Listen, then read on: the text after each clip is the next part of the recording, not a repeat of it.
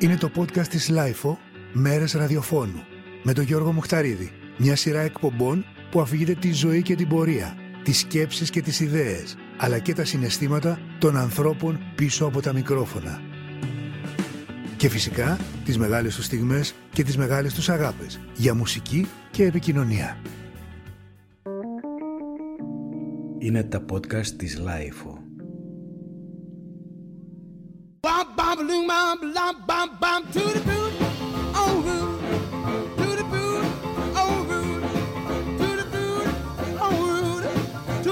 Eh, oh, root, to the boot, oh, root. Oh, bum, bum, bum, I got a girl named Sue. She knows just what to do. I got a girl named Sue. She knows just what to do. She rock to the east, she rock to the west, she's the gal that I love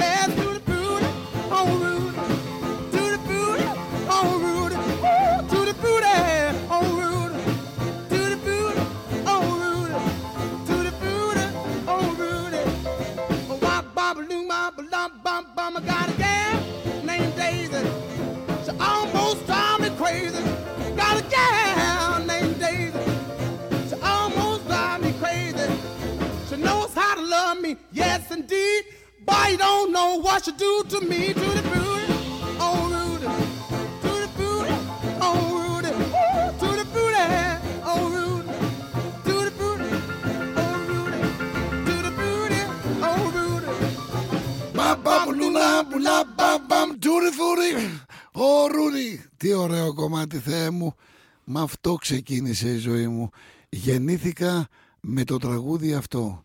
Βεβαίως τυπικά από τη μαμά και τον μπαμπά προέρχομαι, αλλά στην ουσία η ζωή ξεκίνησε στα πέντε μου χρόνια, όταν, ε, δε- τέλη δεκαετίας 50 δηλαδή, όταν πρώτο άκουσα αυτό το τραγούδι σε ένα πασχαλινό τραπέζι των οικογενειών του μπαμπά και του αδερφού του στον κήπο του σπιτιού του θείου στο Βύρονα. Σημερινός καλεσμένος ο Γιώργος Πολυχρονίου, ο περίφημος G Πόλη, ένας από τους ανθρώπους του ραδιοφώνου που δικαιωματικά και χωρίς καμιά διάθεση υπερβολής αξίζει και δικαιούται τον τίτλο «Ο ένας και μοναδικός». Πέρασε από πάρα πολλές θέσεις. Εκφωνητής ποδοσφαιρικών αγώνων, ιδιοκτήτης δισκοπολίου στην Ομήρου, στο ιδιωτικό ραδιόφωνο Αθήνα 984 και Μαύρο Βελούδο, Μέγκα Μπάνκα και τροχός της τύχης με πολύ μεγάλη επιτυχία στην ιδιωτική τηλεόραση. Στέλεχος μεγάλης πολυεθνικής δισκογραφικής της CBS, ιδιοκτήτης ραδιοφώνου, λάτρης των γυναικών, ψυχή σε κάθε παρέα, γεμάτος ζωντάνια και καλή ενέργεια. Αν έπρεπε όμως να του δώσω μία και μοναδική ιδιότητα, θα έλεγα πολύ απλά The Music Man. Η μοναδική φωνή και το πάθος πίσω από το μικρόφωνο. Ο Γιώργος Πολυχρονίου. Είναι ένα απόγευμα της Κυριακής του Πάσχανο όταν ξαφνικά βλέπω κάτι φίλους του πρώτου μου ξαδέλφου του συγχωρεμένου Στέλιου Πολυχρονίου Εσπόλη με τον οποίο είχα μαζί τον πρώτο πειρατικό σταθμό GS Πόλη ε, περίπου 10 χρόνια αργότερα μάλλον 6-7 χρόνια αργότερα παίζανε, βάζανε δίσκους. Μεγάλα παιδιά ήταν, 18-17, εγώ ήμουν 5-6. Και ακούω αυτό το τραγούδι, ερωτεύτηκα. Έγινα τρεις φορές, τρεις ευτυχισμένος. Ήταν κάτι καινούργιο, κάτι συγκλονιστικό. Μα θα μου πεις πώς είναι δυνατόν ένα εξάχρονο, πεντάχρονο αγόρι να το συγκλονίσει κάτι τόσο πολύ φυσιολογικό αυτό το κάτι. Όχι ένα σεισμός καταστρεπτικός, οπότε το παιδάκι θα καταλάβει τον κίνδυνο, ε, θα συγκλονιστεί. Και ήταν το τούτι φρούτι που μόλις ακούσαμε από τον Little Richard. Ένα τραγούδι που οι περισσότεροι σε ολόκληρο τον κόσμο το χρησιμοποιούν σαν ένα από τα δείγματα γραφής, πρώιμης γραφής του rock and roll ή μάλλον γραφής του rock and roll το οποίο δεν σήμαινε τίποτα έτσι γιατί όλο αυτό το wamba bluba bla bam boom που λες Ναι. ε, ε, δεν σήμαινε κάτι και ήταν ε, ακριβώς αυτό που συγκλώνησε ένα μεγάλο κομμάτι της νεολαίας εκείνη την εποχή. Τέλη του 50 λοιπόν, σχεδόν έτσι, τέλη δεκαετίας του, του 50 η οικογένεια Πολυχρονίου κάνει Πάσχα ακούγοντας δισκάκια ή μάλλον 45 45 45 Μόνο. Άρα το σπίτι έχει και, και ένα πικαπάκι μικρό από αυτά τα φορητά; Όχι το, το δικό μου, Ναι. του θείου. Άρα λοιπόν πικάπ είχε μόνο ο ξαδερφός μου, εγώ δεν είχα ακόμα. Γιατί το πικάπ, ο δίσκος, η μουσική, η ζωή, η ιστορία, η τρέλα με τρία λάμδα κλπ. ξεκίνησαν από εκείνο το απόγευμα του Πάσχα του 59 ας πούμε 60 κάπου εκεί και από εκεί ξεκίνησε και η ζωή μου. Γι' αυτό λέω ότι αυτά τα χρόνια που προηγήθηκαν του Τούτι Φρούτι του 1959 δεν πιάνονται στη ζωή μου κανονικά ούτε στην αστυνομική μου ταυτότητα. Έπρεπε να ξεκινήσει η ζωή του νεαρού, του νηπίου, Γιώργος του Δημητρίου Πολυχρονίου από την επόμενη μέρα τη Δευτέρα. Τότε γεννήθηκα. Επειδή το podcast λέγεται ούτως ή άλλως μέρες ραδιοφώνου, νομίζω ότι έχω το δικαίωμα να στα χαρίσω κι εγώ αυτά τα χρόνια και να πούμε ότι ξεκινάς, ξεκινάμε από εκεί ακριβώς που θέλεις να ξεκινήσει η δικιά σου ιστορία. Αυτό λοιπόν ήταν το πρώτο άκουσμα και το πρώτο τραγούδι που άκουσες τέλη 50, όπως λέμε, δηλαδή σε μια εποχή που πραγματικά α, υπήρχε πολύ μεγάλη αισιοδοξία, άρχισε να παίρνει μπροστά το κομμάτι του δυτικού πολιτισμού, όπως το ξέρουμε, το γνωρίσαμε στο τελευταίο μισό α, του περασμένου αιώνα και άρχισε να παίρνει μπροστά και η μουσική, το rock and roll δηλαδή. Πώς και υπήρχε τέτοια επικοινωνία και τέτοια επαφή με αυτό το είδος του τραγουδιού εκείνη την εποχή; Τέλη 50, αρχές 60. Είναι εντυπωσιακό. Ναι, κοίτα, το κρατικό ραδιόφωνο δεν υποστηρίζει τέτοιου είδους μουσική και δεν σου κρύβω, ειδικά η μουσική προερχόμενη από μαύρους δεν, ε, δεν προωθήθηκε και πάρα πολύ ακόμα και στις Ηνωμένες Πολιτείες λόγω του γνωστού ρατσισμού τα ραδιόφωνα τα, δεν παίζανε ε, τραγούδια των μαύρων καλλιτεχνών. Παρόλα αυτά δεν σου κρυβώ γι' αυτό και πολλά βρετανικά ροκ συγκροτήματα της δεκαετίας του 60 πολλοί rock and roll λευκοί καλλιτέχνες στην ουσία ξεκίνησαν διασκευάζοντας αυτά τα στην αρχή λίγο και blues και rhythm and blues αλλά και τα rock and roll του Chuck Berry, του Fats Domino, του Little Richard κλπ είναι μια, μια λυσίδα δεκαετιών με covers αυτών των ιστορικών ακουσμάτων που άλλαξαν την ιστορία της μουσικής και βοήθησαν λίγο και ακόμα και τον κοινωνικό τομέα να έρθουν μαζί δηλαδή οι μαύροι με τους λευκούς τότε στην Αμερική.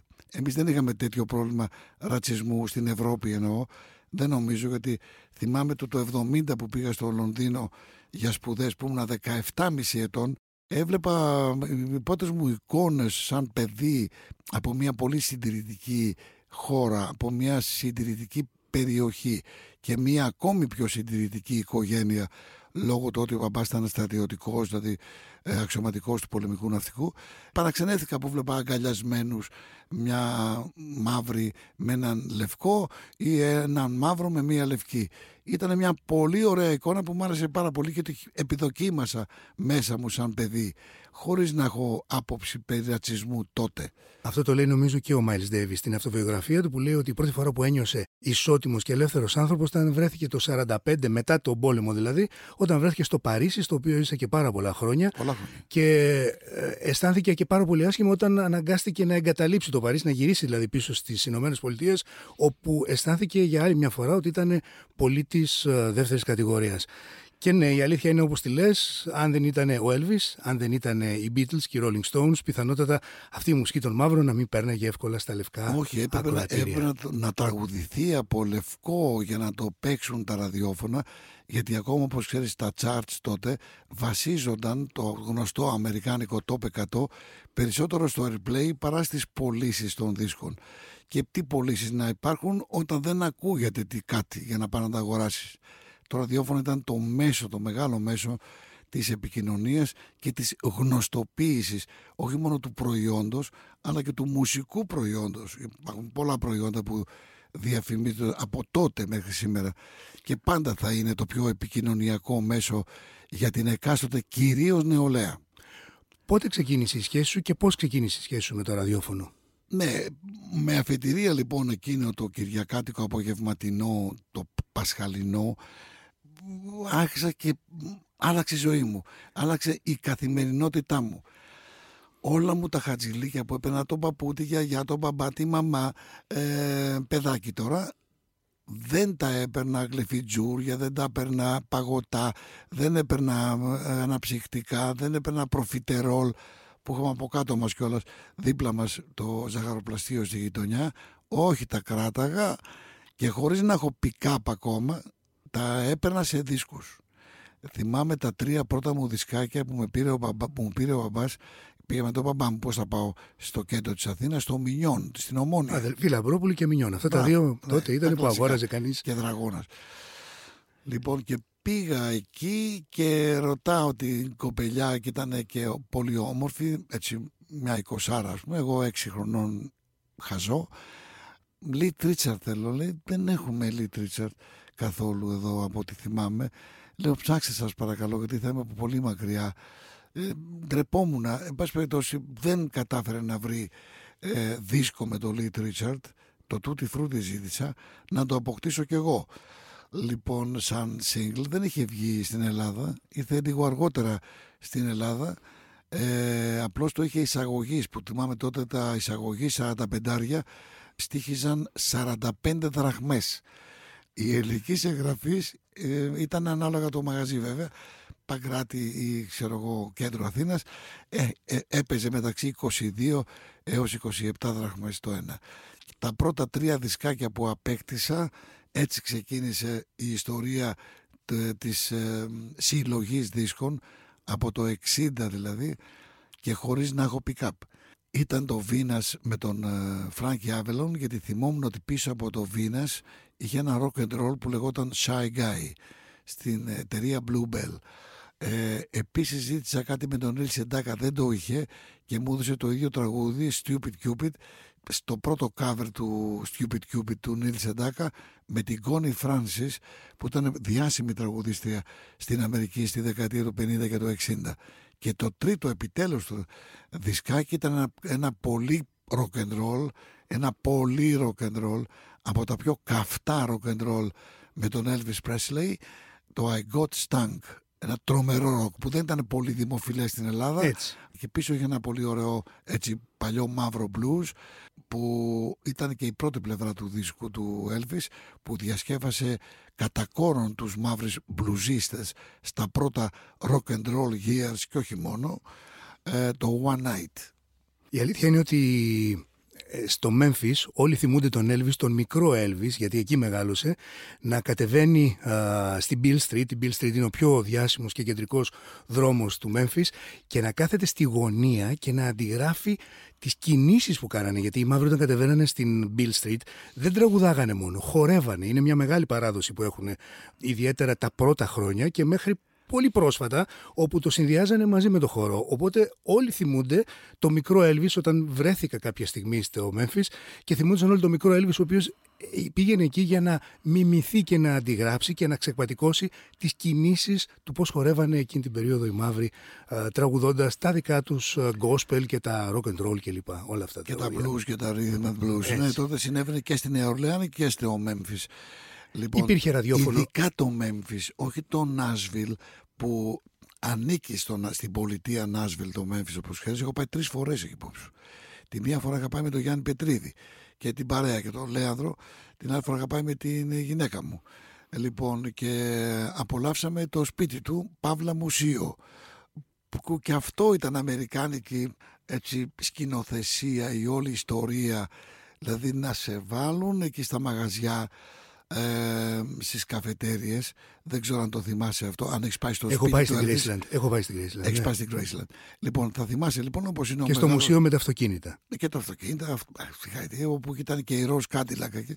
και μάλιστα μπήκαμε και στη Ροζ Κάντιλακ, πήγαμε και στο, μας πήγανε και στο ιδιωτικό αεροπλάνο που έκανε τις κατά τόπους έτσι, μετακινήσεις του για συναυλίες και όχι μόνο. Και σε πάνω δεξιά που είναι τα μαγαζιά, για καφετέριες, τα εστιατόρια που ανήκουν στην Graceland, στο δεξί α, άκρο της λεωφόρου και έχετε το πουλμανάκι σου δίνουν ένα νούμερο, πληρώνεις την είσοδο ενώ στο ταμείο για να πάρεις το χαρτί coach 18, ας πούμε 18 εσκεμένα για να κάτσεις κάνα δύο ώρες εκεί, καμιά ώρα, μια μισή και να αγοράζεις αντικείμενα που έχουν σχέση με το βασιλιά του rock and roll. Αγοράζεις τρως, αγοράζεις πίνεις, αγοράζεις βλέπεις, αγοράζεις ε, κατουράς με συγχωρείς στην τουαλέτα και στις τουαλέτες παίζει jailhouse rock και κατουράς σύμφωνα με το ρυθμό του jailhouse rock. Και Δηλαδή, πουλάνε πάρα σε όλα πολλά είναι κόλλημα. αντικείμενα.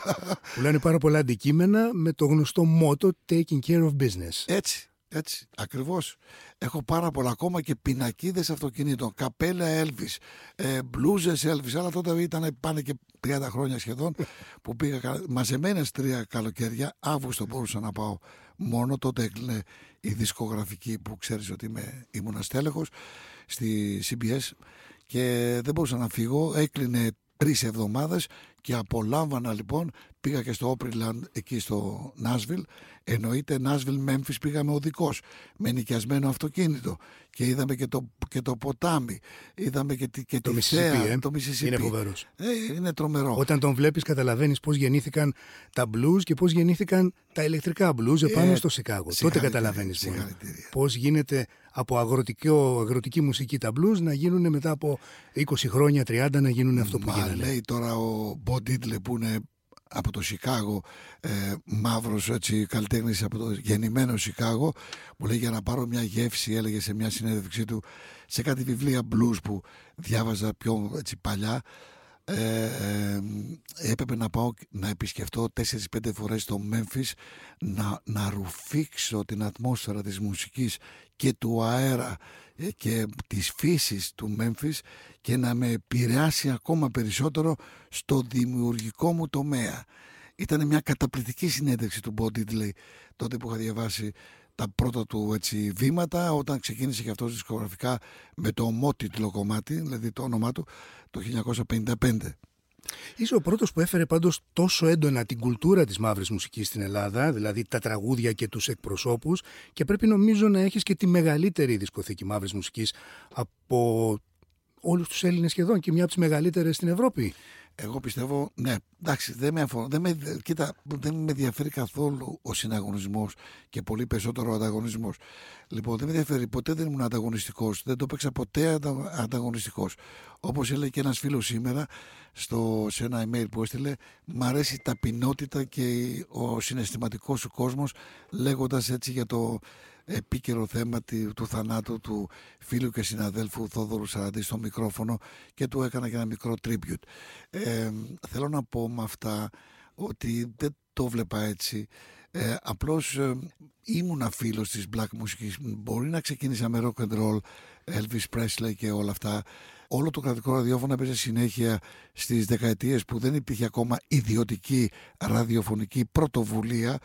Έπαιζαν όλοι ροκ ο κοινός μας φίλος ο Αργύρης ο Ζήλος, ο Γιάννης ο Πετρίδης έπαιρνε συνέχεια συνέχεια ένα ροκ εκπομπές ή pop rock. Οπότε λοιπόν όταν ε, γεννήθηκε η ιδιωτική αυτή έτσι, ραδιοφωνία το 87-88 με αφετηρία το 984 σκέφτηκα να κάνω πρόταση εκεί στο Τζανετάκο μέσω Ακιέβενη ε, αυτή ακριβώς την παράμετρο δηλαδή να κάνω, να κάνω μια καινούρια μουσική πρόταση στο ελληνικό μουσικό ραδιόφωνο.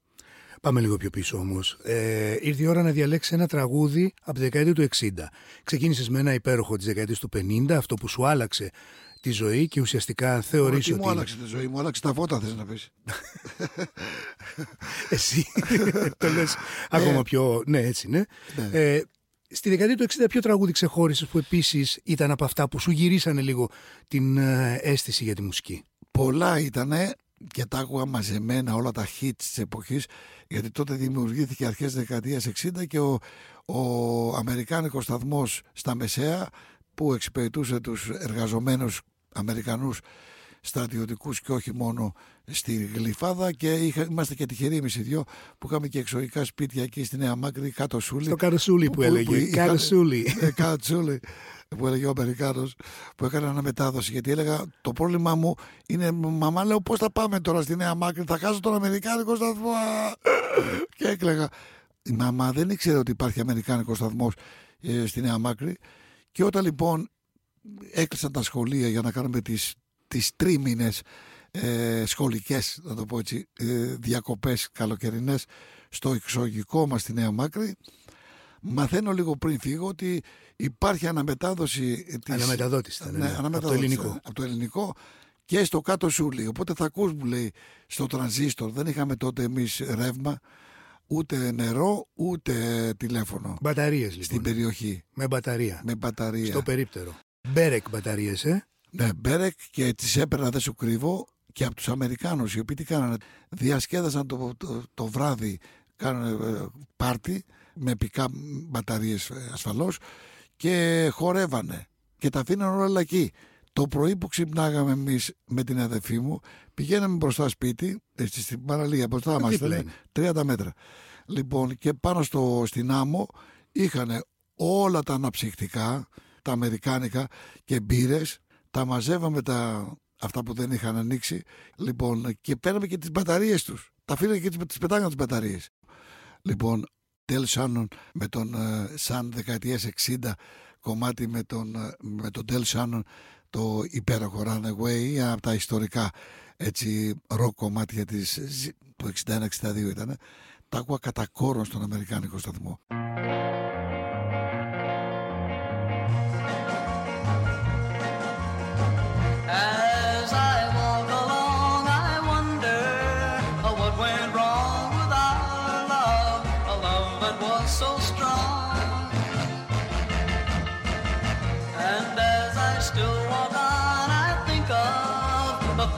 done to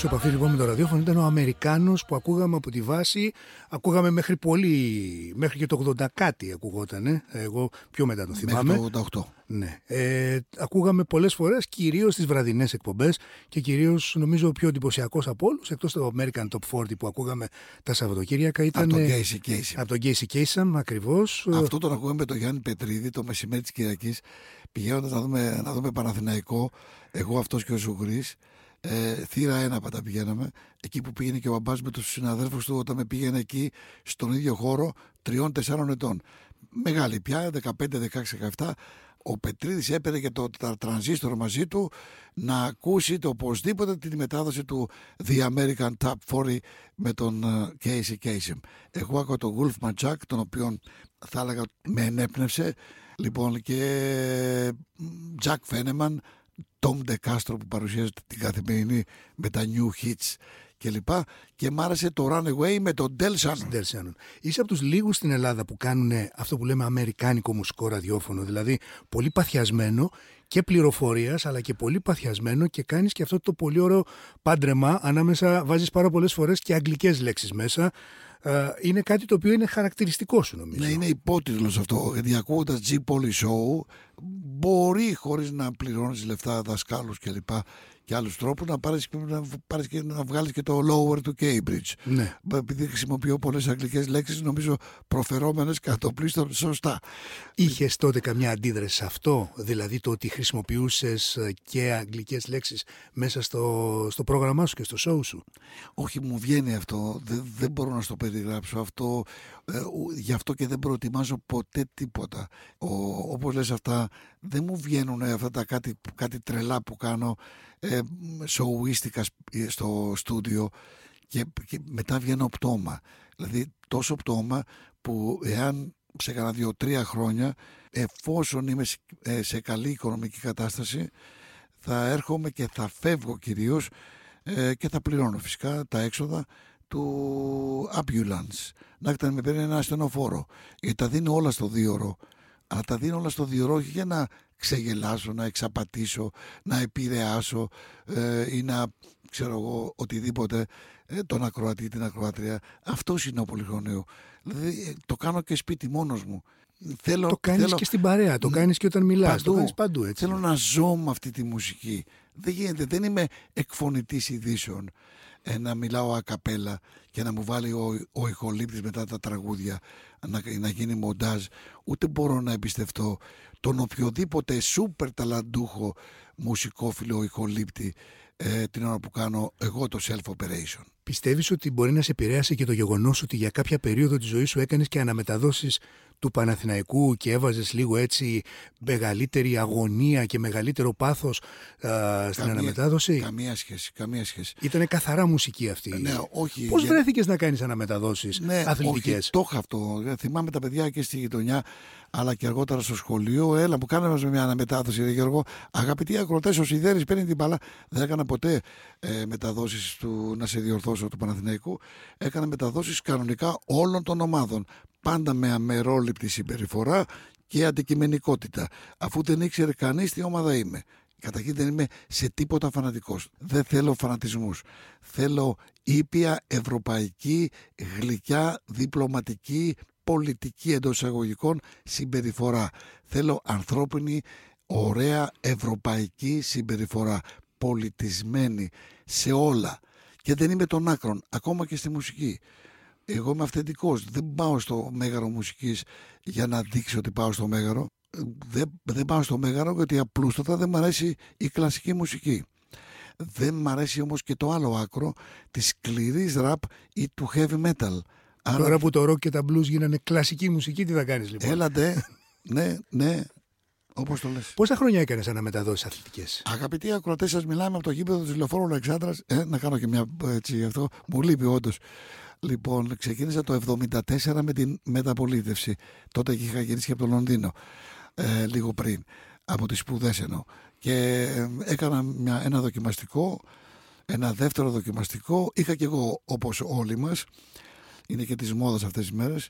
Ε, ένα ψηλό εκβιασμό από τον προϊστάμενο, δεν θέλω να πω το όνομά του, ε, δεν ζει άλλωστε, εδώ και δύο δεκαετίες, αθλητικό κατάσταση. Ήταν προϊστάμενος του αθλητικού team της ΙΕΝΕΔ, η Υπηρεσία Ενημερώσεως των Όπλων Δυνάμεων Ελλάδος. Σωστά. Εκεί έκανα την, το, το δοκιμαστικό.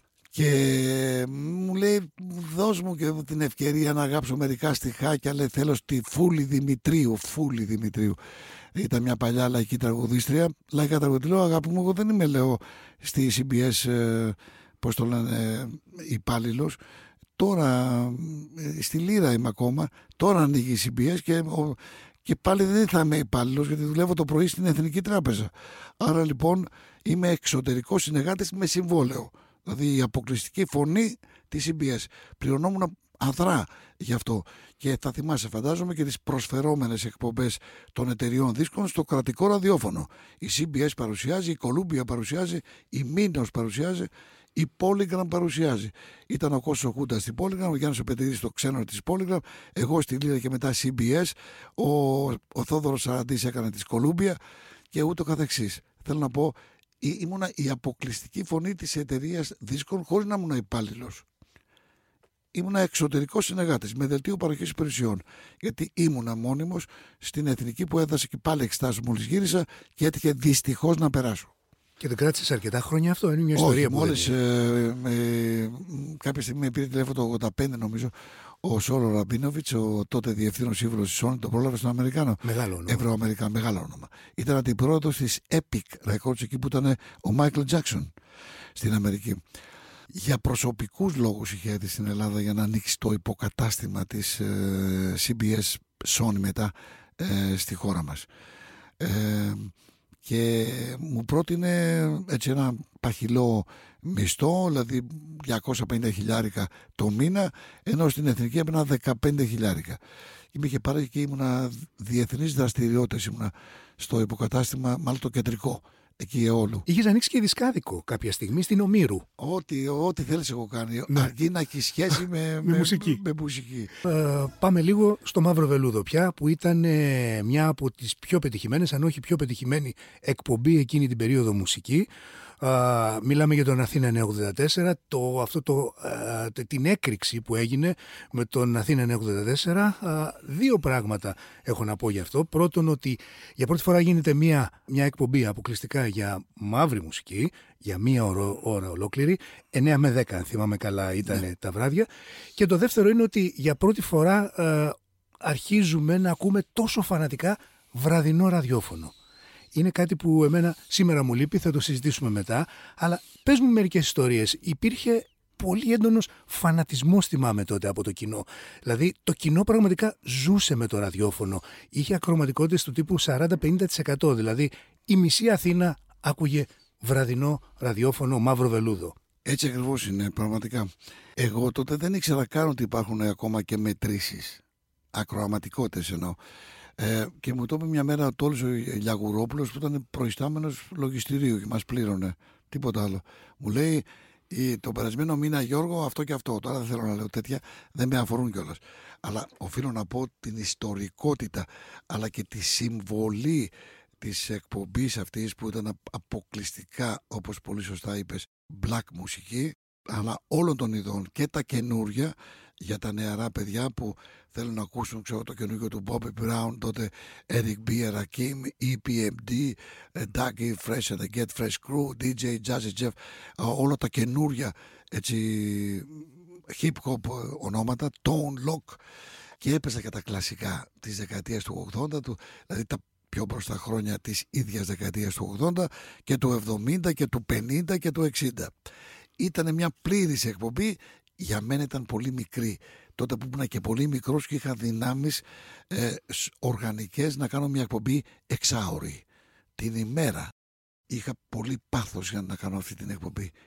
Μου άρεσε τρομερά και έχω τρομερά περιστατικά να σου πω πολλών έτσι αναγνωρίσιμων ατόμων, δεν δεν θέλω να πω τη λέξη επώνυμο, που λέει δεν μπαίναμε στο μαγαζί, περιμέναμε να, στο ραντεβού μας, περιμέναμε να τελειώσει η εκπομπή και μετά κλείναμε ακόμα και η μουσική με όμικρον γιώτα της Βίκης Μοσχολιού, της ε, Μακαρίτσας και φίλης μου στο μαγαζί. Πηγαίνανε λίγο νωρίς αυτοί.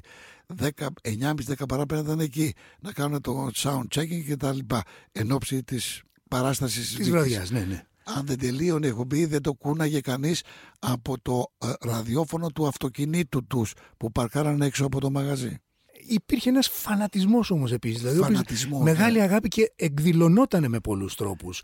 Πώς εκδηλώνανε σένα την, την αγάπη τους οι ακροατές ε, για σένα; Τεράστια αγάπη, τεράστια Τι έκαναν, αγάπη. σου στέλνανε, σου Μα, κάνανε, σου παίρνανε. Τη λέξη Ταλιμπάν δεν την ήξερα.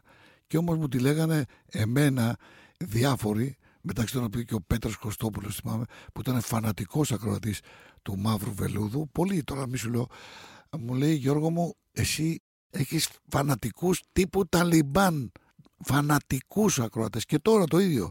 Με το G Policy Show που κάνω, όλος ο κόσμος, δηλαδή έχω μια μερίδα που είναι ψύχρεμη και τους αρέσει η μουσική και λοιπά που παίζω, ο τρόπος, ο- το στυλ, λέω τώρα για τις καινούριες ε, γενιές ε, μουσικόφιλων του ραδιοφώνου, αλλά και οι παλιότεροι που με ξέρουν από τα ραδιόφωνα τα παλιότερα και την προϊστορία μου, αλλά υπάρχει ένα φανατικό κοινό, πάντα είχα φανατικό κοινό, γιατί όντως δεν είμαι ένας συνηθισμένος μουσικός παραγωγός. Κάθε άλλο. Είμαι disc jockey του ραδιοφώνου. Άλλο μουσικός παραγωγός, άλλο παραγωγός σε μποστάνια του νομού Βιωτίας και άλλο disc jockey, radio disc jockey.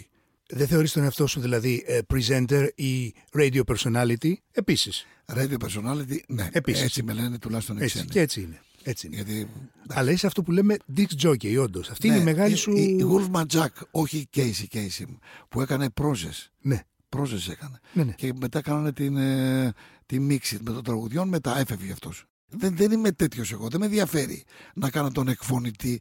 Εκφωνητής θα, θα, θα ήμουν τώρα στην ΙΕΝΕΔ, στην ΕΡΤ. Να λέω τις ειδήσεις, το πεντάλεπτο, ξέρεις, το δίλεπτο. Δεν με ενδιαφέρει τέτοιου είδους εργασία. Πώς εξηγήσει το ότι έχεις ένα πολύ φανατικό κοινό νταλικέριδων και οδηγών λεωφορείων και φορτηγών. Μου είχε κάνει τρομερή εντύπωση. Οι πιο μορφωμένοι άνθρωποι, κοινωνικά τουλάχιστον, είναι οι νταλικέριδες και οι ταξιτζίδες. Ε, τους έχω μεγάλη αδυναμία Σου με την έχουν έννοια... και αυτοί. Ναι, όχι απ- απ- λόγω, πώς το λένε, επειδή με ακούγανε και τέτοια. Όχι, δεν τους το αποδίδω. Έχω άποψη από παλιά. Έχω συζητήσει δηλαδή με ένα νταλικέρι μια φορά που έτυχε να με πάρει από τα διόδια του σχηματαρίου που ήμουν καθηγητής αγγλικών στις σχολές Στρατηγάκη. Είχα χάσει το τελευταίο λεωφορείο να έρθω σ- στην Αθήνα και παίρνω ένα νταλικέρι και στον δρόμο ε, τρελάθηκα από τη μόρφωσή του ε, ήξερε πο- πολύ περισσότερα και από έναν ε, εκπαιδευτικά ή μορφωτικά μορφωμένο, να το πω έτσι, άνθρωπο.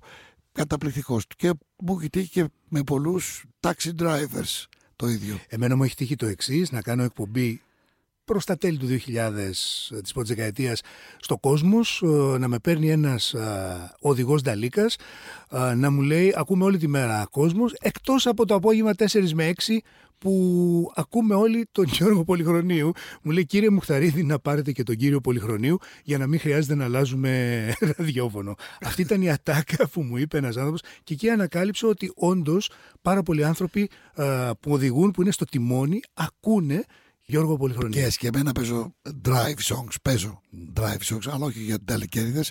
Ταλικέριδες όλης της χώρας ενωθείτε. G Πόλη, τον ακούνε όλοι και οι Μογγόλοι.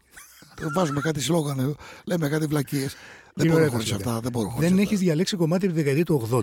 Θα διαλέξω το, θυμάμαι το Stomping in the Savoy album που το είχα πάρει σαν live, αλλά η τέταρτη πλευρά από τις τέσσερις πλευρές του βινιλίου έχει, το, έχει τρία studio tracks. Ένα από αυτά ήταν το Ain't Nobody. Ain't Nobody. Ναι. Με την Shaka Khan και τους Rufus. Αυτό λέει. Rufus, Stomping at the Savoy και το ξέρω ο κόσμος. Το Ain't Nobody είναι κλασικό. Και επειδή είναι κλασικό και αγαπησιάρικο και μου θυμίζει και το γάβρο βελούδο που μ- μου έλεγε ο συγχωρεμένος Σαξομπουλάς όταν εγώ ήταν στην εταιρεία καλημερίζω το γάβρο βελούδο ή τον τροχό της φρίκης. Ο πάντα χιουμοριστικός ε, Σάκης Μπουλάς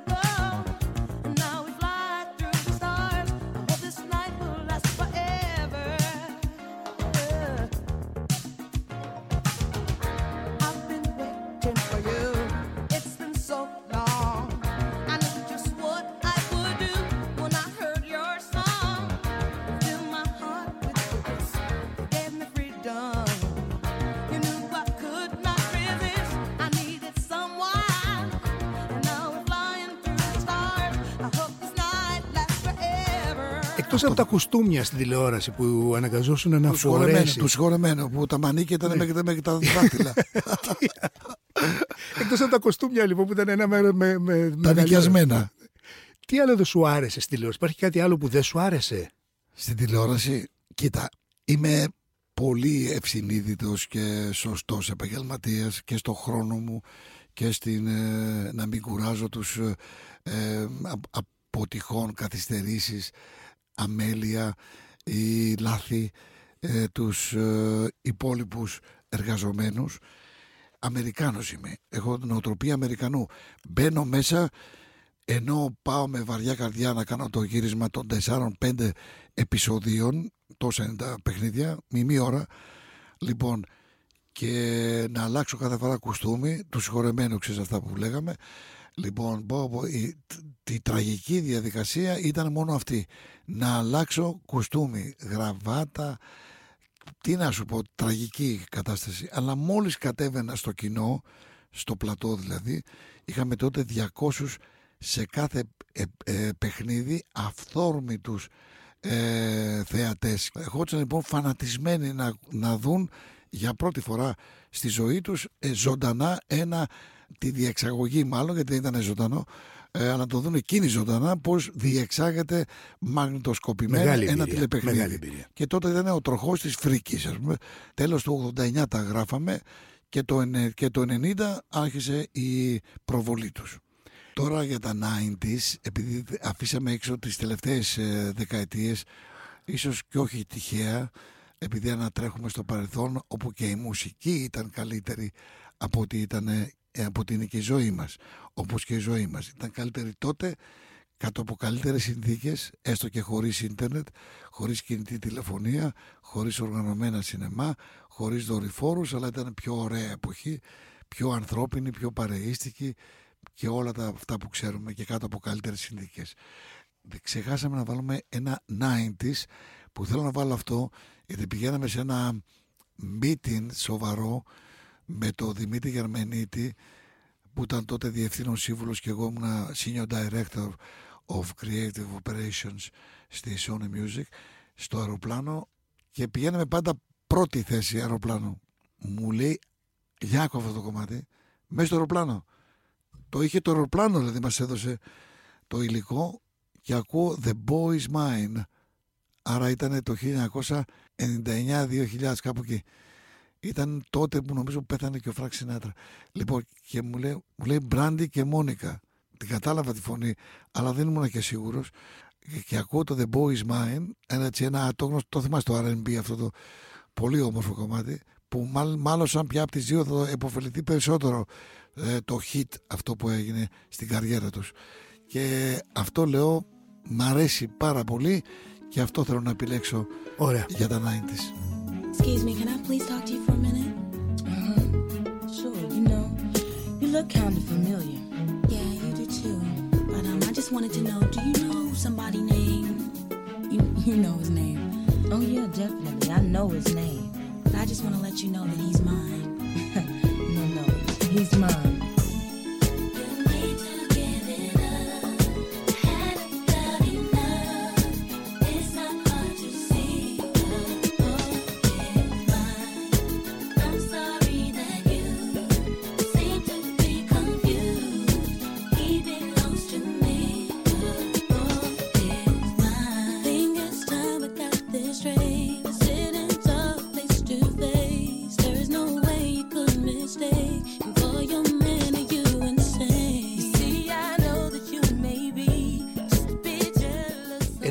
Πράγματα που με εντυπωσίαζε λοιπόν είναι η παθιασμένη σχέση που είχε παλιά το κοινό με το ραδιόφωνο και με τη συμμετοχή και με τα μηνύματα, με τα τηλέφωνα, με τα δώρα, με όλα αυτά τα πράγματα.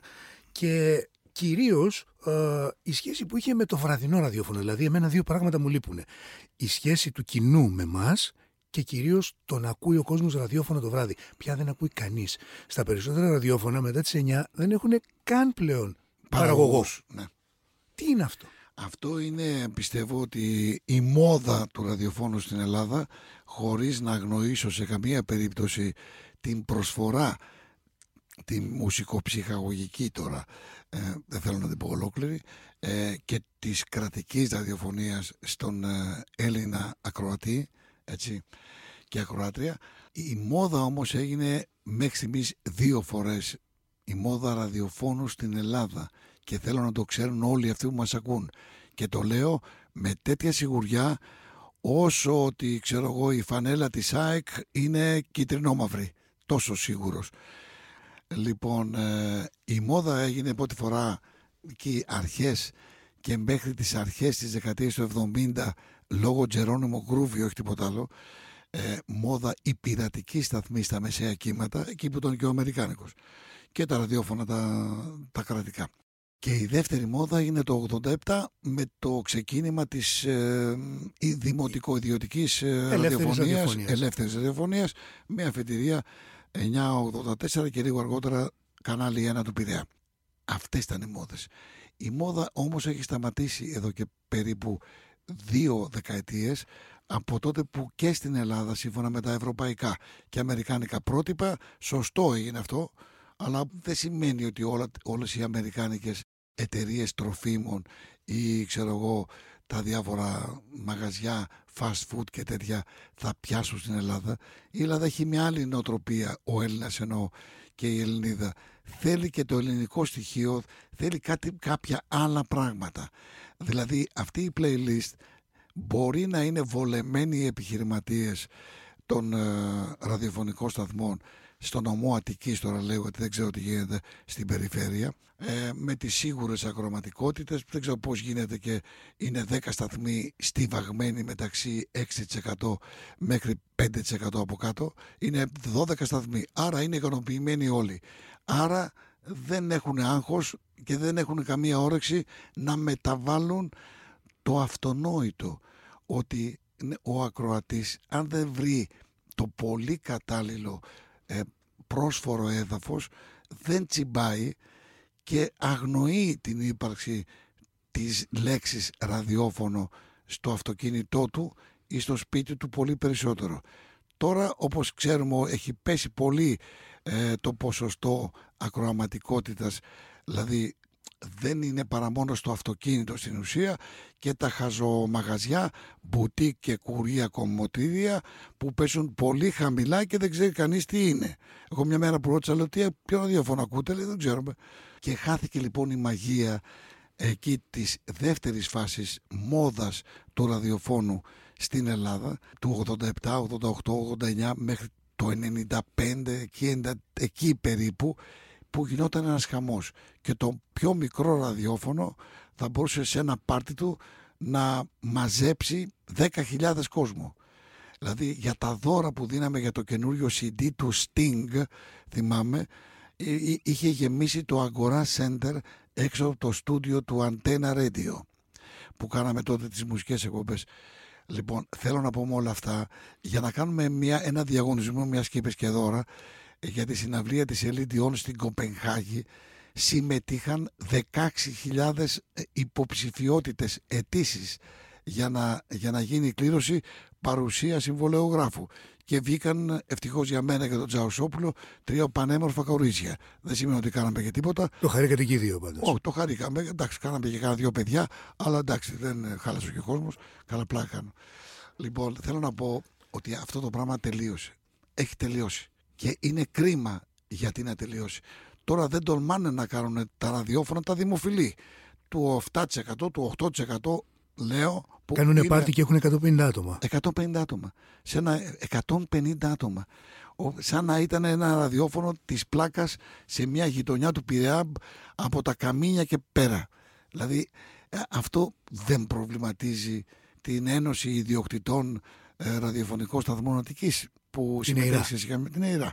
Γιατί βολεψιά να πάει καλά η χρονιά, να βγάλουμε τα χρήματα από τη διαφήμιση που εντάξει δεν θέλω να κάνω άλλες παρατηρήσεις γιατί ξέρεις ότι είμαι και υπείων τόνων και δεν θέλω να αποχωρήσω. Όταν αγαπάς κάτι σε ενδιαφέρει η πορεία του. Γι' αυτό τα λέω. Δεν το λέω για να κάνω marketing ας πούμε μέσω της ε, συνέντευξης. Δεν το κάνω γι' αυτό. Ούτε έχω αποθυμένα. Ίσα ίσα είμαι χίλιο ευχαριστημένος, ευτυχισμένος και γεμάτος από την προσφορά του Θεού να με κάνει ε, ραδιοφωνικό παραγωγό. Είσαι από τους πρωτοπόρους του ραδιοφώνου στην Ελλάδα. Α, θυμάσαι κάποια στιγμή που να ήταν δύσκολη, θυμάσαι κάποια εποχή που να ήταν πιο δύσκολη από την άλλη, που να είχες προβλήματα, δηλαδή να συνάντησες κάποια προβλήματα σε αυτά που θέλεις να κάνεις; Εννοείς σαν τι, σαν ε, ραδιοφωνικός Μ, παραγωγός. Σαν ραδιοφωνικός DJ, Όχι, σαν εγώ οτιδήποτε. είμαι- Αν ήταν κάποια εποχή που μ, δεν θεωρείται δουλειά, ας πούμε, για παράδειγμα.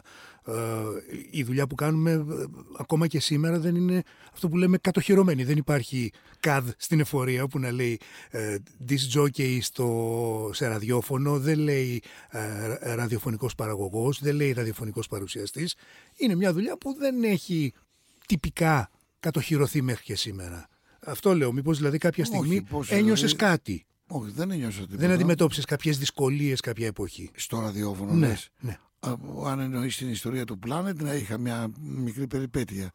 Α, Λοιπόν, εκεί νομίζω ήμουν πολύ άπειρος και λίγο, είχα λίγο έπαρση και εγώ όπως ε, μερικοί και είναι κακό πράγμα η έπαρση. Κακό πράγμα η έπαρση, όπου ταλαιπωρήθηκα πάρα πολύ. Αν είχες από κάτω μια ομάδα φοιτητών, σπουδαστών, ε, είτε σχολής ε, δημοσιογραφικής είτε μουσικής παραγωγής, δηλαδή εννοώ δηλαδή ανθρώπων οι οποίοι μεθαύριο θα ετοιμάζονταν να είναι στο ραδιόφωνο, τι θα τους έλεγες, τι συμβουλή θα τους έλεγες; Εγώ να πω τώρα και μια προσωπική παρένθεση ότι πάντα στη ζωή μου από μικρός είχα και μία μουσα που την έλεγα πάντα μουσίτσα. Δεν θα σου πω ονόματα, θα σου πω τη Μάκη μόνο που είναι γνωστή, είναι και άλλες γνωστές, δεν θέλω να το πω. Δεν είναι αυτό μόνο, ε, δεν είναι μόνο το θέμα το μην πάει ο νους σου στο πονηρό, ε, δεν ήταν όλες οι περιπτώσεις πονηρές, έτυχε και λοιπά. Και ερωτευτήκαμε κιόλας και παντρευτήκαμε. Αλλά με άλλες... Και γνωριστήκατε και στο ραδιόφωνο. Ναι, μα γι' αυτό σου μιλάω τόση ώρα. Θέλω να πω ότι μ' αρέσει να είμαι δ- αυτό που έμαθα εγώ, αλλά το έμαθα, πώς να πω, με τέτοιο πάθος, τέτοια πίστη, τέτοια αγάπη, που είμαι πολύ κάτοχος του αντικειμένου να διδάξω τον επόμενο μουσικό παραγωγό ή μουσική παραγωγό. Αυτό δεν το έχω αυτή τη στιγμή, δι- πρέπει να βρω και την κατάλληλη ή το κατάλληλο. Έτσι να μην απογοητεύονται, η αισιοδοξία πρέπει πάντα να υπάρχει, αλλά θέλει και υπομονή. Τώρα για τα επιμέρους πράγματα, πώς γίνεται μια εκπομπή, πώς την φτιάχνουμε, πώς, ποια είναι τα συνδετικά γέφυρες τραγούδια να, συ- να, να συνδέσεις ένα, ε, ένα country τραγούδι ξέρω εγώ τύπου Johnny Cash ποιο είναι το τραγούδι που πρέπει να παίξεις αμέσως μετά για να μην πανικοβάλεις τον ακροατή και κυρίως το αυτάκι του; Όλα αυτά είναι μια μαεστρία ή αν είναι αν θέλεις μια εμπειρία για τη δική μου περίπτωση που εκεί είμαι εξπέρ νομίζω ε, και μπορώ να συνδυάσω έτσι το φαγητό που αποτελείται από διάφορα ε, εντελώς διαφορετικά είδη η πιατέλα του mixed up δηλαδή ε, αυτό που λέμε ποικιλία Της στις ποικιλίας. ταβέρνες και εκεί τα ενδιάμεσα προϊόντα που πρέπει πριν φας τον, τον ντολμά ε, να έχεις φάει τη ρωσική σαλάτα μετά από το ε, ψάρι ξέρω εγώ το οποίο θα ήταν τα λέω αυτά έτσι παραλληλιστικά για να καταλάβετε ότι έχει τέχνη το πράγμα αλλά είναι και θέμα εμπειρίας αλλά αν θα διδάξει κάποιος θα τα υλοποιήσεις πιο γρήγορα Ένστικτο. και ένστικτο. Είναι, είναι πολύ σημαντικό το ένστικτο.